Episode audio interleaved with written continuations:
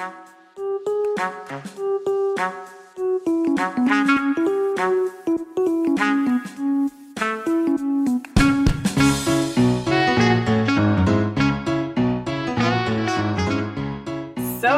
welcome everyone to episode 63 of the Slow Spin Society podcast. My name is Amanda, and joining me as always is Paul, but not Rob today. No Rob today. Yeah. He is gone. He's He the left little us. fucker is on vacation. Yeah. Uh, today we'll be talking about uh, the legend, you know, under the cheetah, or with his real name is Nelson Vails. today we are it's a history episode people and it's going to be great. But talking about things that made history, uh, this pre-show was pretty good. We talked about Amanda's new bike, a really good but terrible ride that I did. Uh, but if you want to hear more about all of that, then you should listen to the pre-show. You can access the con- the you can access the extended conversation at patreon.com slash podcast. But let's get into the show. I feel like a really good and terrible ride sums up perfectly. Yeah, ride. yeah, no, it's yeah, it's uh, exactly. I don't know how to describe it otherwise. Oh, that's the perfect description. Yeah, if you want to know more about his amazing but horrible ride, listen to the pre-show. yeah, it was a. it- It's kind of a definition of like a really good Halloween night. You know, it's supposed to be terrible because you get scared to death, but you still get the candies at the end. Mm, So, yeah, it was a it was a summer Halloween ride. Let's go like Okay. that. All right, like Amanda said, we're gonna talk about Nelson Vails, uh, and the incredible, the quite incredible story following him. Mm. So Nelson was born and raised in a new housing project in Harlem. He was the youngest of a family of ten siblings. mm, Um, and his first introduction to cycling was through a Christmas family tradition where kids received a bike on Christmas on the 25th of December. So Nelson always described hins- himself as the spoiled brat of the family because he was the youngest. Something really tragic that happened is a month prior of Nelson being born, one of this older brother got killed in a tragic incident. So yeah, the parents kind of spoiled him and he always failed that way. And when you listen to the interview of his siblings, they're all like, yeah, he was the spoiled one. He was definitely the spoiled one. New bike day every day. New bike day I every wish. day.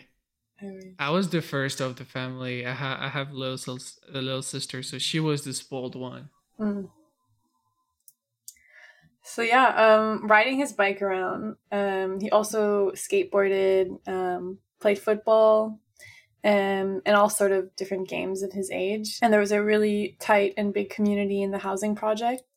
And, uh, and Nelson made friends uh, that he still knows to this day. Uh, one thing you can be sure though is that Nelson's fascination is for speed.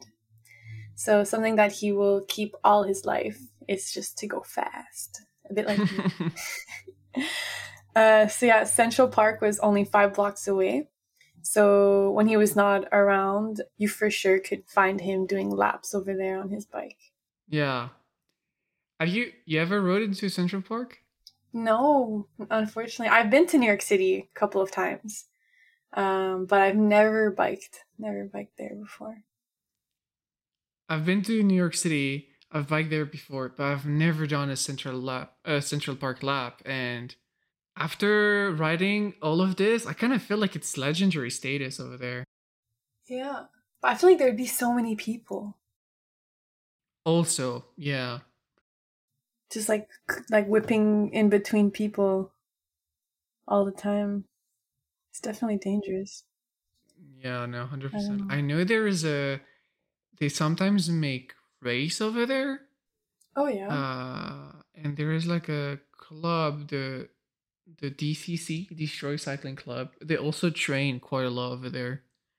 Uh, oh, yeah, I've never been. It's on my it's on my bucket list. interesting. So our little Nelson was nothing but speed in mind because he's a speedy boy. Uh, Nelson was really looking up to a group of uh, kind of a biker gang, you know, called the Black Unicorns. And one of the member gave him his first proper bike, his first race bike, right? It was a Peugeot PX10, uh, French bike. That was a kind of big for him, uh, but it was his first introduction to a real road bike. And the PX10 at the time was one of the best bike you could buy. And even if, I mean, I looked at pictures today and it's not the sexiest bike you've ever seen, uh, even for a vintage thing, but it was still considered top of the line. Yeah. Do they? I think people still ride Peugeots in the city, right? These days. No? Oh, you see so many of them in Paris. Yeah. Yeah, I've I've worked so on crappy. so many. Yeah, in Montreal, yeah. I just always repairing Peugeots. You know the funny thing is, Peugeots in general are pretty bad bikes. Yeah. And when you see a Peugeot on the track or into like Tour de France or stuff like that, like years ago, it was not built by Peugeot. It was built by proper frame builder, and they just put the Peugeot name on it. Hmm.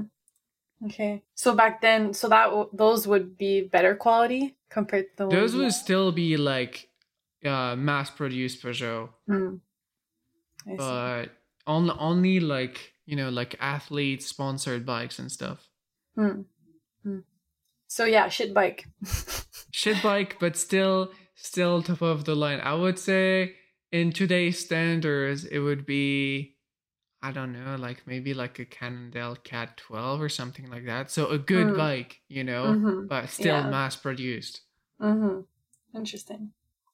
It's crazy to see how, yeah, when when uh, I watched a documentary on on him, and it's crazy to see how like in such a small period of time the evolution of bikes, just like technology. Oh, yeah. Crazy, crazy, crazy. We're gonna yeah. see later, but at the beginning of his career, it was yeah, like really, you know, like super narrow and thin rims. And mm. then his career was not that long anyway, but after his main title that we're going to talk about later, it was the beginning of like carbon tri-spokes, carbon disc, and all that stuff. So uh, around 16, 17, his brother started talking, taking him to some cycling races in Central Park. And then after a few months of going uh, ev- to every race and winning some titles uh, here and there, he gets a license at the CRCA, so it's the Century Road Club Association, uh, that still actually uh, exists to this day and it was founded in 1898 in New York. It's a volunteer association that creates cycling events in New York City. 1898 and it still exists. Yeah, that's that's a long time ago. That's a long time ago. That's before the war. before the war. People riding bikes before the war. what? So he's doing all those he's doing all those races in uh in Central Park uh organized by this association and a year later I would say around 18 years old he's offered a place into the team Toga Tempo Thunderbolts so it's a city team with you know like slightly bigger means so they have like team jersey team car team bikes etc so on a few pictures you can see him. He has like a big toga jersey and it's like they're green and gold. So kind of a flashy jersey, but again, it's the 80s. And it's also at this moment that people in his team are going to tell him that he should work as a messenger for trading. Mm-hmm. So this is his first introduction to fixed gear. You know, people were like, you're going to work as a messenger and you're going to ride a fixed gear for training. And he started as a rookie, and people told him, you need to learn how to spin. So he was riding a 52 21 ratio. Shoosh. That is What? really really light let me Oh, let me calculate how much is it 52 21 What the fuck? that's 2.47 it's track lacrosse territory. What? so that was the goal. That was to learn how to pedal smooth and at the time he's uh, his coach favorite saying was knees in pedal around pedal smooth and that's something that will follow him all his life is knees in pedal around pedal smooth But why such a tiny ratio? I don't know, but yeah, I yeah, I guess it was a. I mean, I've heard that around, and I think it's probably true. But if you ride with a tiny ratio, you learn how your pedaling gets smoother. Mm. But I also heard people debating with that, so I don't know which one is true, which one is not. I always ride the same ratio, so I don't know. Interesting. What I know is that he quickly got into the top careers uh, of New York City. So when you start as a rookie, you have um you you're getting 40 cents on a dollar. So for example, you're doing like I don't know like a four dollars delivery. Well, you get 40% out of that. Uh, and then when you're not a rookie anymore, you get 50 and then 60 cents. So at the end, he was paid 60 cents on a dollar, which is a lot.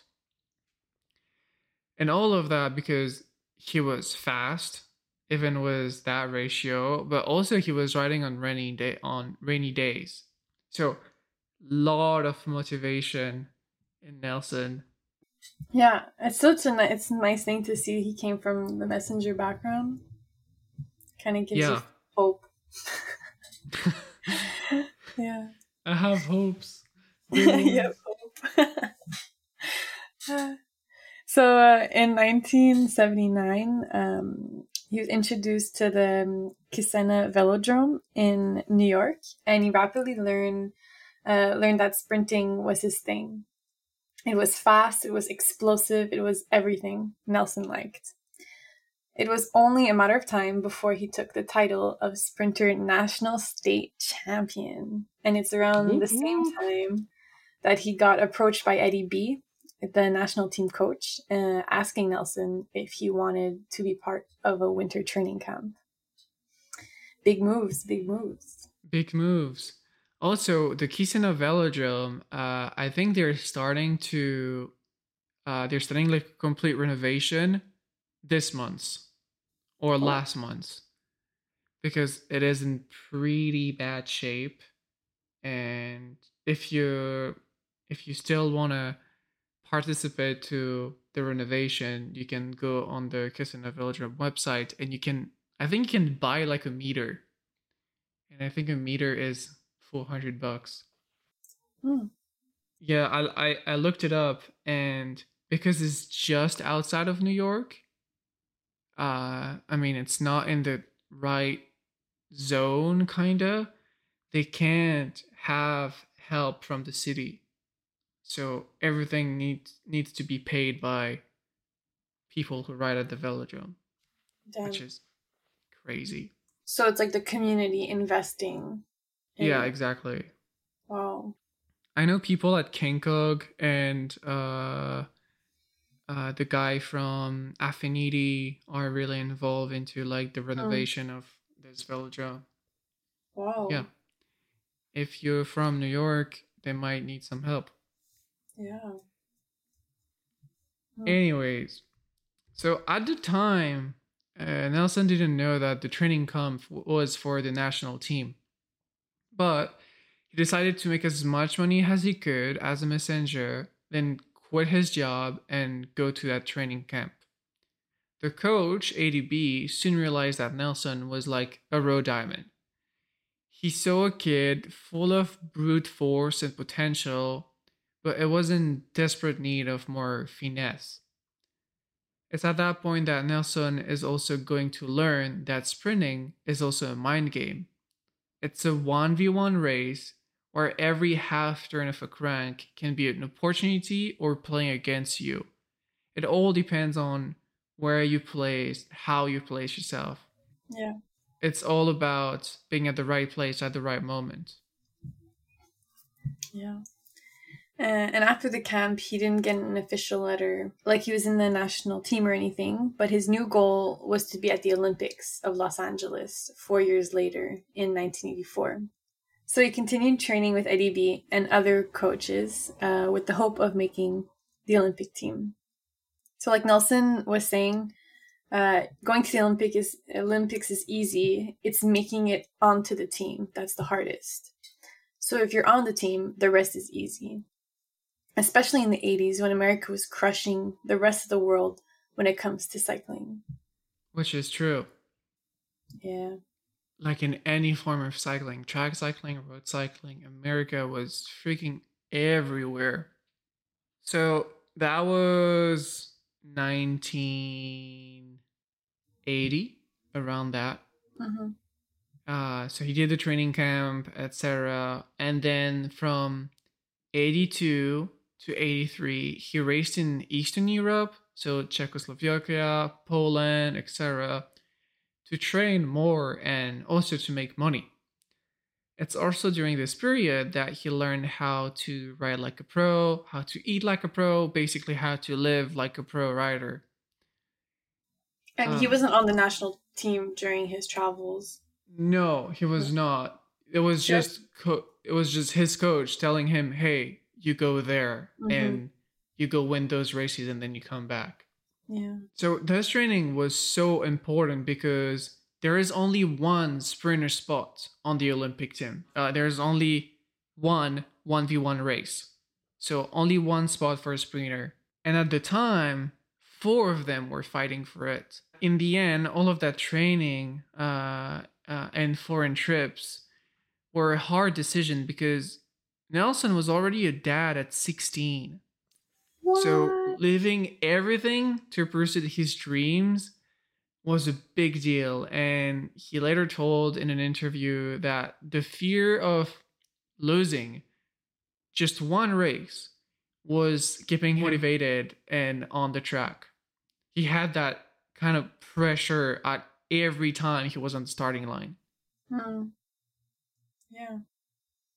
It's also, I guess, like where you know he he was brought up, his origins, and you know all his entire like situation, life situation, definitely probably had an an impact on him to train Yeah. harder, to work and you it's during a it's i mean we're still in the middle of the cold war so you have an african american dude wearing an america jersey going to ride in eastern europe Hmm, it's kind of sketch definitely. Yeah, probably dangerous. probably dangerous Yeah. So in 1983, he takes the first place Pan American Games uh, in the individual sprint. It's also at this moment that he knew he had a chance to make it on the team. There was only one last thing standing between him and the Olympic team.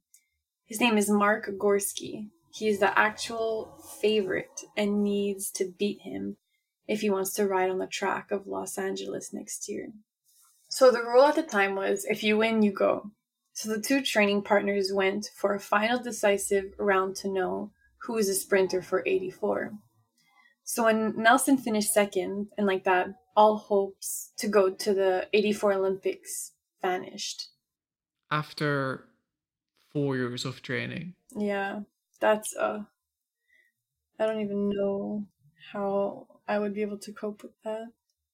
in one race you kind of lose everything Yeah. One thing that he was saying into his interview is that he knew that at the end of high school, he was going to be like a pro athlete. And I guess when you're a pro athlete, the final goal is the Olympics. But Mm. yeah, like you train super hard for it and then and then you don't make it But, and this is, I think, the best moment of that story. So, a few months later, the Soviet Union uh, announced the boycott of the 84 Olympic Games in LA. In total, that's 14 countries of the Eastern Bloc that just announced that they would just not take place in the Summer Olympic this year. And like I said earlier, we're still in the middle of the Cold War. So there is a hypothesis going around that the boycott is the revenge on America's boycott in the 1980s Moscow Summer Olympic. Mm. And at the time, it was the USA and 65 other countries that didn't participate in the game for some geopolitical reason in Afghanistan. But still, they just they decided the the Soviet Union decided that no, we're not gonna we're not gonna do the the Olympics. And at the time, there were a lot of good athletes that were coming from the the Soviet bloc. So they made a decision. The Olympic Committee decided that because there were so many athletes that were not going to be there, for some sports, they decided to add people. So now it was not only one sprinter, but two sprinters allowed on the team. Meaning, number one and number two were able to go to the next Olympic. Meaning, it was Gorski and Nelson Vails. He that made got- it. Yeah, he made it. Yeah. Must be such a relief. It's crazy, I find, to see how politics gets all mixed up with the Olympics. It's a shame. Yeah. Yeah, it gives so much more pressure. So Nelson will get into a track stand contest with the French, as a sprinter usually does. But our favorite American skipped his way in there, rather than just slowing down. Rumor says that this superior experience of track stand was learned during his messenger days, and which will help him take the edge over his competitor. So in the end, both Americans will take the victories over their rivals, and a double podium was assured for the USA. But only one could get the gold. Dun, dun, dun. So the nation is relieved because they know they're gonna get silver and gold, but now it's a matter of who's gonna get it. In the interview, Nelson was saying, I know he's a little bit better than me. I know I also I beat him a couple of times already. So it's gonna be tight. Yeah, and they always train together, so they both of them know their moves. yeah they know each other's technique so there was this was probably like a long and stressful night for our two competitors. Nelson said in an interview later that he remembered vividly eating a burger at 2 a.m with his coach going over every possible strategy to win first place the next day. Sad truth is that nelson didn't win. Uh you can watch it uh the race i'll put the i'll put the joke in, into the show notes and they have a big part of the race in there. But it was a combination of shown mind games uh on the track and nelson was also looking like he was kind of playing it safer than usual against his training partner but it was still a very very good fight. Uh, but not the one that everybody wanted apparently also i guess was your training buddy uh, you don't want to go all out and get your elbows out and risking the crash when you know both of you are on the same team Yeah. Already he he got his dream and made it to the Olympics. So I think he was people also say that he was probably also just satisfied with that, you know. Yeah Whether it was second or first, he made it on the podium, he made it to the Olympics. So I feel I feel like uh, it's still a pretty good accomplishment. it's a good accomplishment and there's a lot of athletes that will get really disappointed that they only got second, but mm. he kind of embrace it as it is. You know, it was yeah. like, yeah, I got silver. This is good. Yeah. And I guess also having the two Americans on the podium makes it you feel like it's a double win. True. Yeah. Yeah. Changes the, the atmosphere, I guess, a bit. so it's Mark Gorski that takes the gold, and Nelson later will say, We were equal in speed and we were equal in tactics, but he just outpedaled me. So, of course, Nelson winning only the silver kind of fell short of the fairy tale story of the Harlem kid, ex messenger, pushing his way through the Olympics. So Mark had a way more normal origin story, with years of club practice in road racing from a young age, and not much to add to the drama table. While Mark was well aware that Nelson's popularity was picking up steam, and that if he didn't win this, nobody will remember the name Mark Gorski. When I told you we are making a an episode about Nelson Vails, I asked you, "Do you know that dude?" And you answered me yes. But did you know the name Mark Gorski? No. Me neither.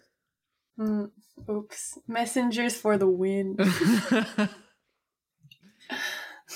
I mean, I, I, I knew the African American looking super buff on his bike, nicknamed the, the cheetah, and was like the, the American jersey. I know that picture, and I think all of you know it. And if you don't, it will be in the show notes.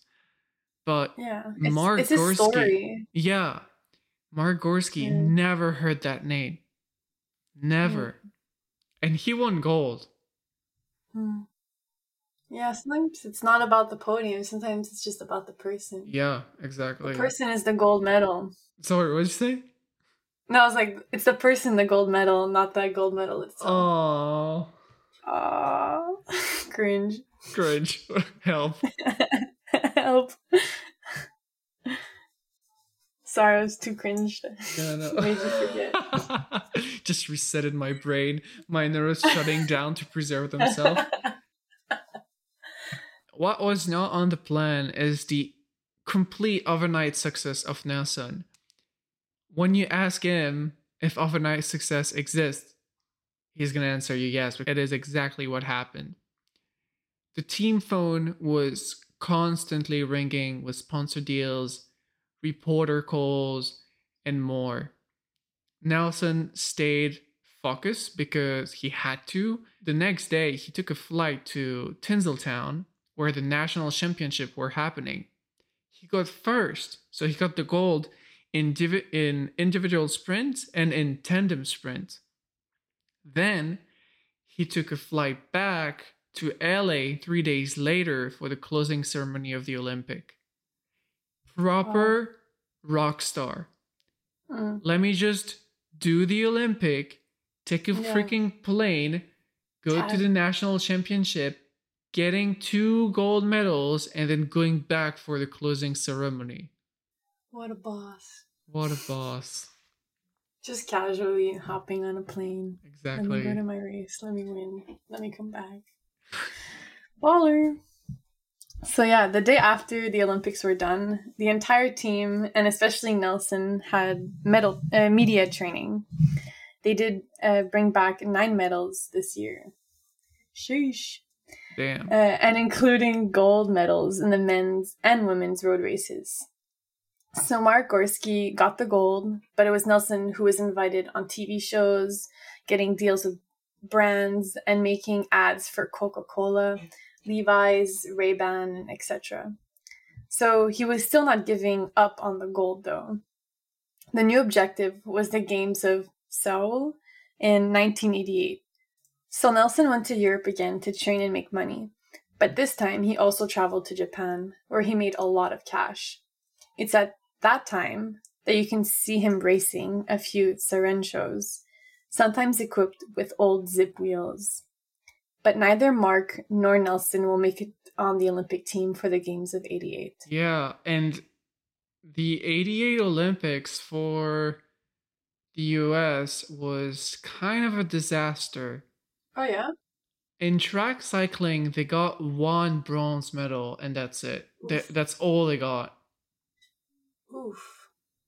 Yeah, from Should the have brought back uh, Nelson and Mark then. yeah, from the nine medals they got like four years prior to that. So yeah, the Seoul Games kind of a disaster. Uh, and then uh, Nelson officially ended his career in '95. You know, he was racing in Europe, racing in Japan. He still had a wife and a kid in the U.S. and things happened and he decided to just end it there you know there was a plan for him to coach the national team but unfortunately it didn't happen for some reason uh, a little bit later he said i retired and left the sport and didn't have an opportunity to work for the usa cycling during that time translate my talent to the next generation of olympians so i left i traveled the world I went and did other stuff. So now I'm an old dude with a nice bike and with my name on some clothes, which is ballers. Today, Nelson is still an avid cyclist doing what he does best, bringing people together. At 60 years old now, he is still riding to this day to motivate people of all colors and ages to stay active by hosting bike rides and sharing the story of his remarkable rise to fame. I just want to sum it up real quick, but that dude went from zero to 100 really fast. Mm. He went to training into Central Park to going to the Olympics, getting a silver medal, and transforming himself into American hero overnight in less than four years. How cool is that? Crazy. Yeah. Yeah, it's really crazy. It's a remarkable story. It is. You can also see him. Uh, have you ever seen that movie Quicksilver? No. It's a very, very old messenger movie, and you can see him playing a messenger in New York City in that movie. That's sick. That's it. I think the best thing, at least for me in all my research, is some of his bikes were absolutely bangers. So he had that. Um, if you scroll down a little bit, I put some Yeah, pictures. he wrote a, r- Raleigh. Uh, but yeah, he had a Raleigh that was so cool. Like, so, so cool. I don't know. It's super simple, but it's probably because he's on it that it is that cool. Yeah.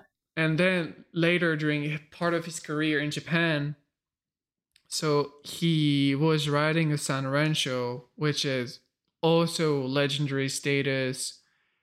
Japanese frame builder, the best of the best. And if you don't know who 3Rensho is and you're listening to this, I highly invite you to read one of my last articles onto some frame builders. Um, but yeah, it was it was just bonkers everything that happened after that, and the story in itself is really really cool. I was gonna ask, have you ever done one v one sprint?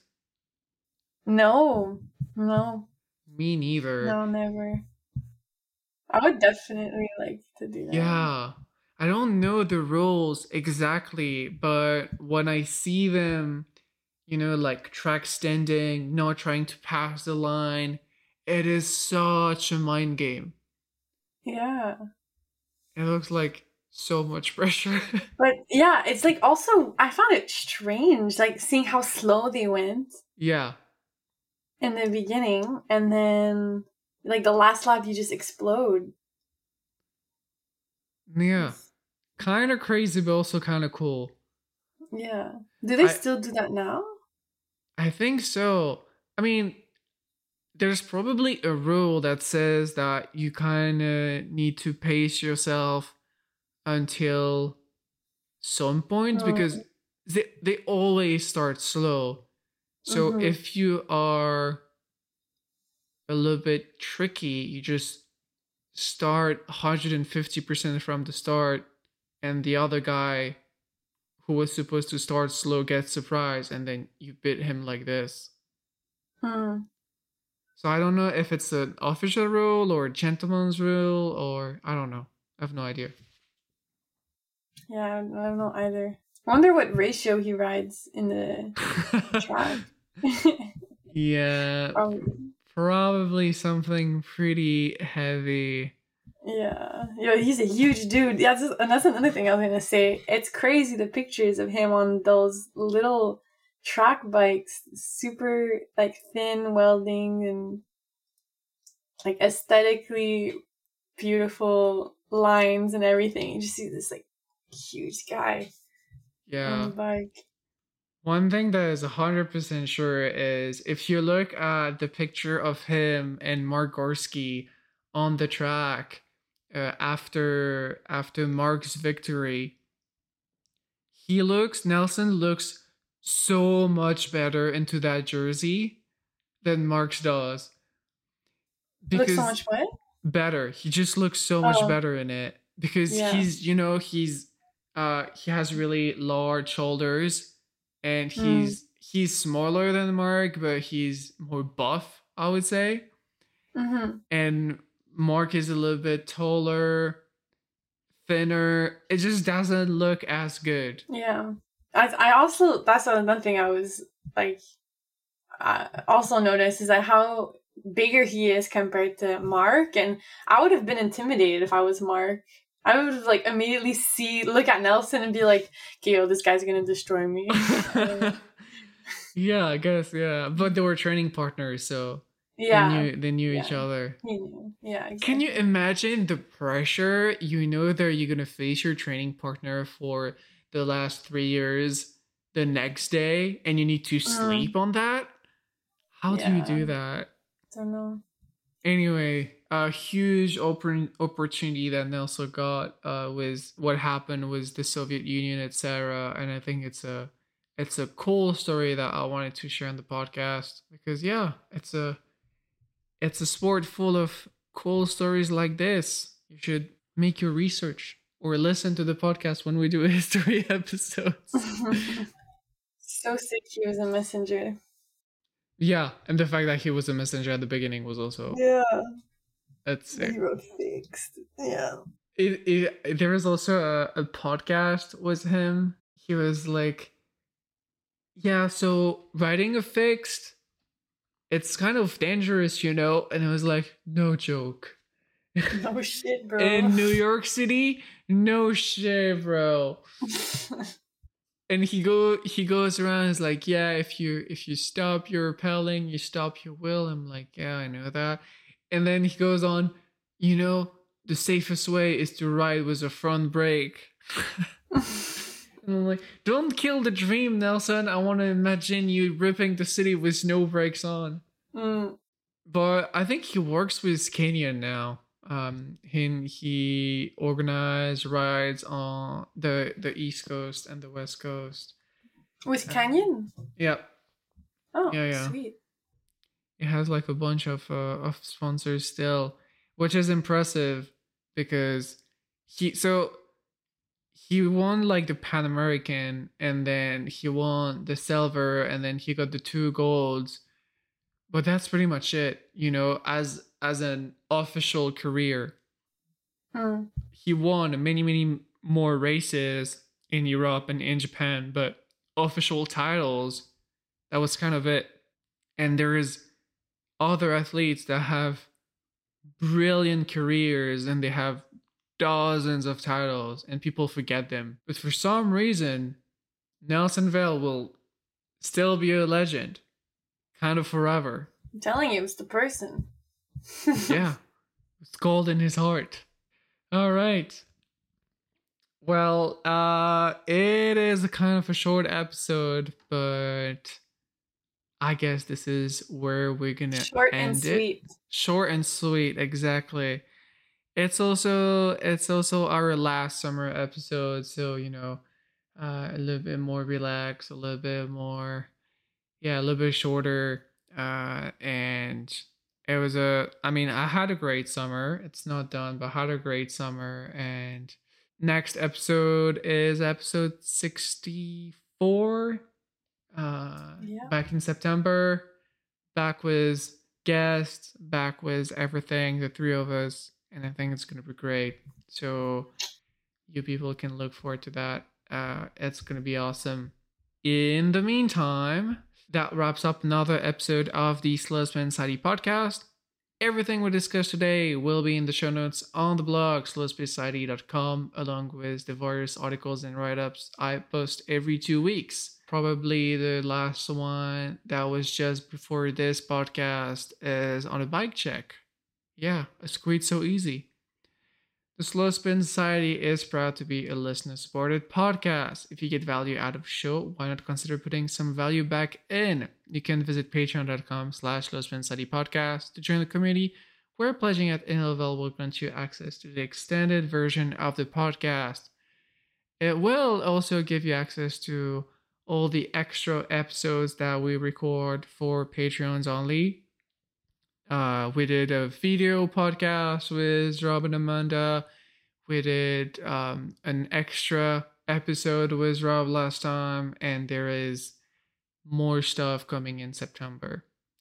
You can also find us on our Discord server. The invite link is also in the show notes, or with our Instagram accounts at Slowspin Society. Rob, who's not there today, is still at kieranz.co. Amanda at Amanda C. Berger and I go at underscore Paul underscore you.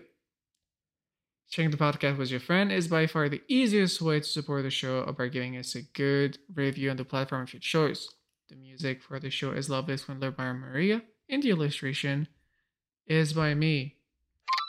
Hey, just before we end this episode, I want to add a few more notes. Most of the materials we got for this episode is from a documentary that is free on YouTube. It is called Cheetah by Stephen Gogger. It's a wonderful documentary. You should check that one out. And also a podcast interview by Zwift Power Up Cycling Podcast. It's called the Olympic Virtual Series Nelson Vails. So those were the two main source for this episode along with a few articles. Something else that we didn't talk about is International Fixed Gear Day, the 28th of August. It is coming right up in the corner uh, of this week's podcast when you're listening to this. We're going to do something on the Discord, some kind of event. Everybody is welcome. Uh, we haven't decided what, uh, we haven't decided when exactly, but everybody is more than welcome. It will happen on our Discord server. It's fun over there, and there's a lot of great people. Amanda, is there one last thing you want to say about this amazing story? Bike messengers for the win. For the win, mission accomplished. Yeah, Pixie Goons for the win.